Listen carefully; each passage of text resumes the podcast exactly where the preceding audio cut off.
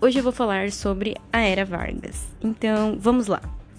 Tudo começa quando Vargas é, teria que deixar o cargo de presidência do Brasil é, em, mil, em 1938. Porém, ele não queria deixar esse cargo. Então, ele sorrateiramente preparava um golpe para permanecer no poder. Para que Vargas permanecesse no poder mais tempo, ele precisou da ajuda de Mourão, que era o chefe do serviço secreto do exército. Então, juntos, os dois é, planejaram um plano chamado o Plano Cohen, que era um suposto golpe comunista inventado por eles. Para evitar o, o suposto ataque comunista, as tropas federais fecharam o Congresso Nacional e assim, Vargas antecipou-se e outorgou a Constituição que ampliava os poderes de presidente.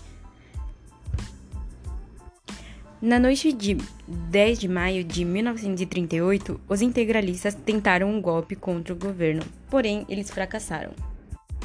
Em 1930, Vargas assina acordos de comércio com a Alemanha, que logo depois os Estados Unidos iniciam uma política de aproximação com o Brasil. E o governo brasileiro, percebendo de isso, conseguiu obter mais crédito com os Estados Unidos e assinou acordos comerciais que favoreciam o país.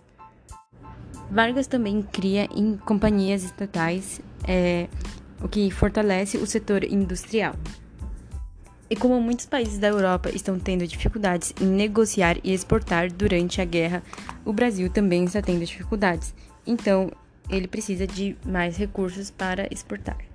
Assim, em 1938 foi criado o Conselho Nacional do Petróleo para administrar o abastecimento de combustíveis e as jazidas de petróleo. Em 1940 foram criadas as mineradoras Companhia do Vale Rio Doce e Companhia Hidrelétrica de São Francisco, e também a Companhia Siderúrgica Nacional responsável pela produção de aço. Vargas também adota e estabelece estratégias para que a classe trabalhadora não se revolte. Com isso, ele cria novas leis que resultam é, no enfraquecimento dos sindicatos. Em 1939, ele proíbe a existência de mais um sindicato por categoria profissional. E no ano seguinte entrou em vigor a chamada contribuição sindical. Assim, em maio de 1934, Getúlio Vargas aproveitou o contexto das comemorações do Dia do Trabalho para anunciar a consolidação das leis do trabalho. Vargas também cria estratégias se aproximando de, da, da classe trabalhadora e criando vínculos com ela.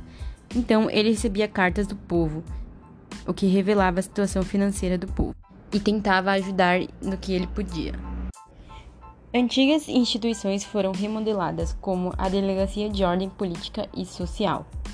E a partir de 1937, com a instauração do Estado Novo, também passaram a ser perseguidos judeus integralistas suspeitos de simpatizar com o nazismo e o fascismo e imigrantes vindo da Alemanha e da Itália e do Japão. A ação policial buscava mostrar para a população que o governo estava empenhando em manter a ordem e estabilidade social e a segurança do país. Vargas também vai fortalecer o nacionalismo, buscando se identificar as características próprias do Brasil e dos brasileiros, como a flora, a fauna, a língua, os costumes locais e nacionais, a história. Porém, ele estava interessado mais em criar uma associação entre seu papel de líder forte mudanças na educação. Vargas também criou o Ministério de Educação e Saúde Pública em 1930.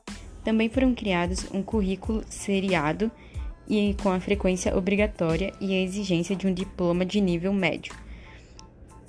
No nível superior, estabelecimento da base de um sistema universitário nacional e a criação de universidades. E essas foram algumas das características da era Vargas.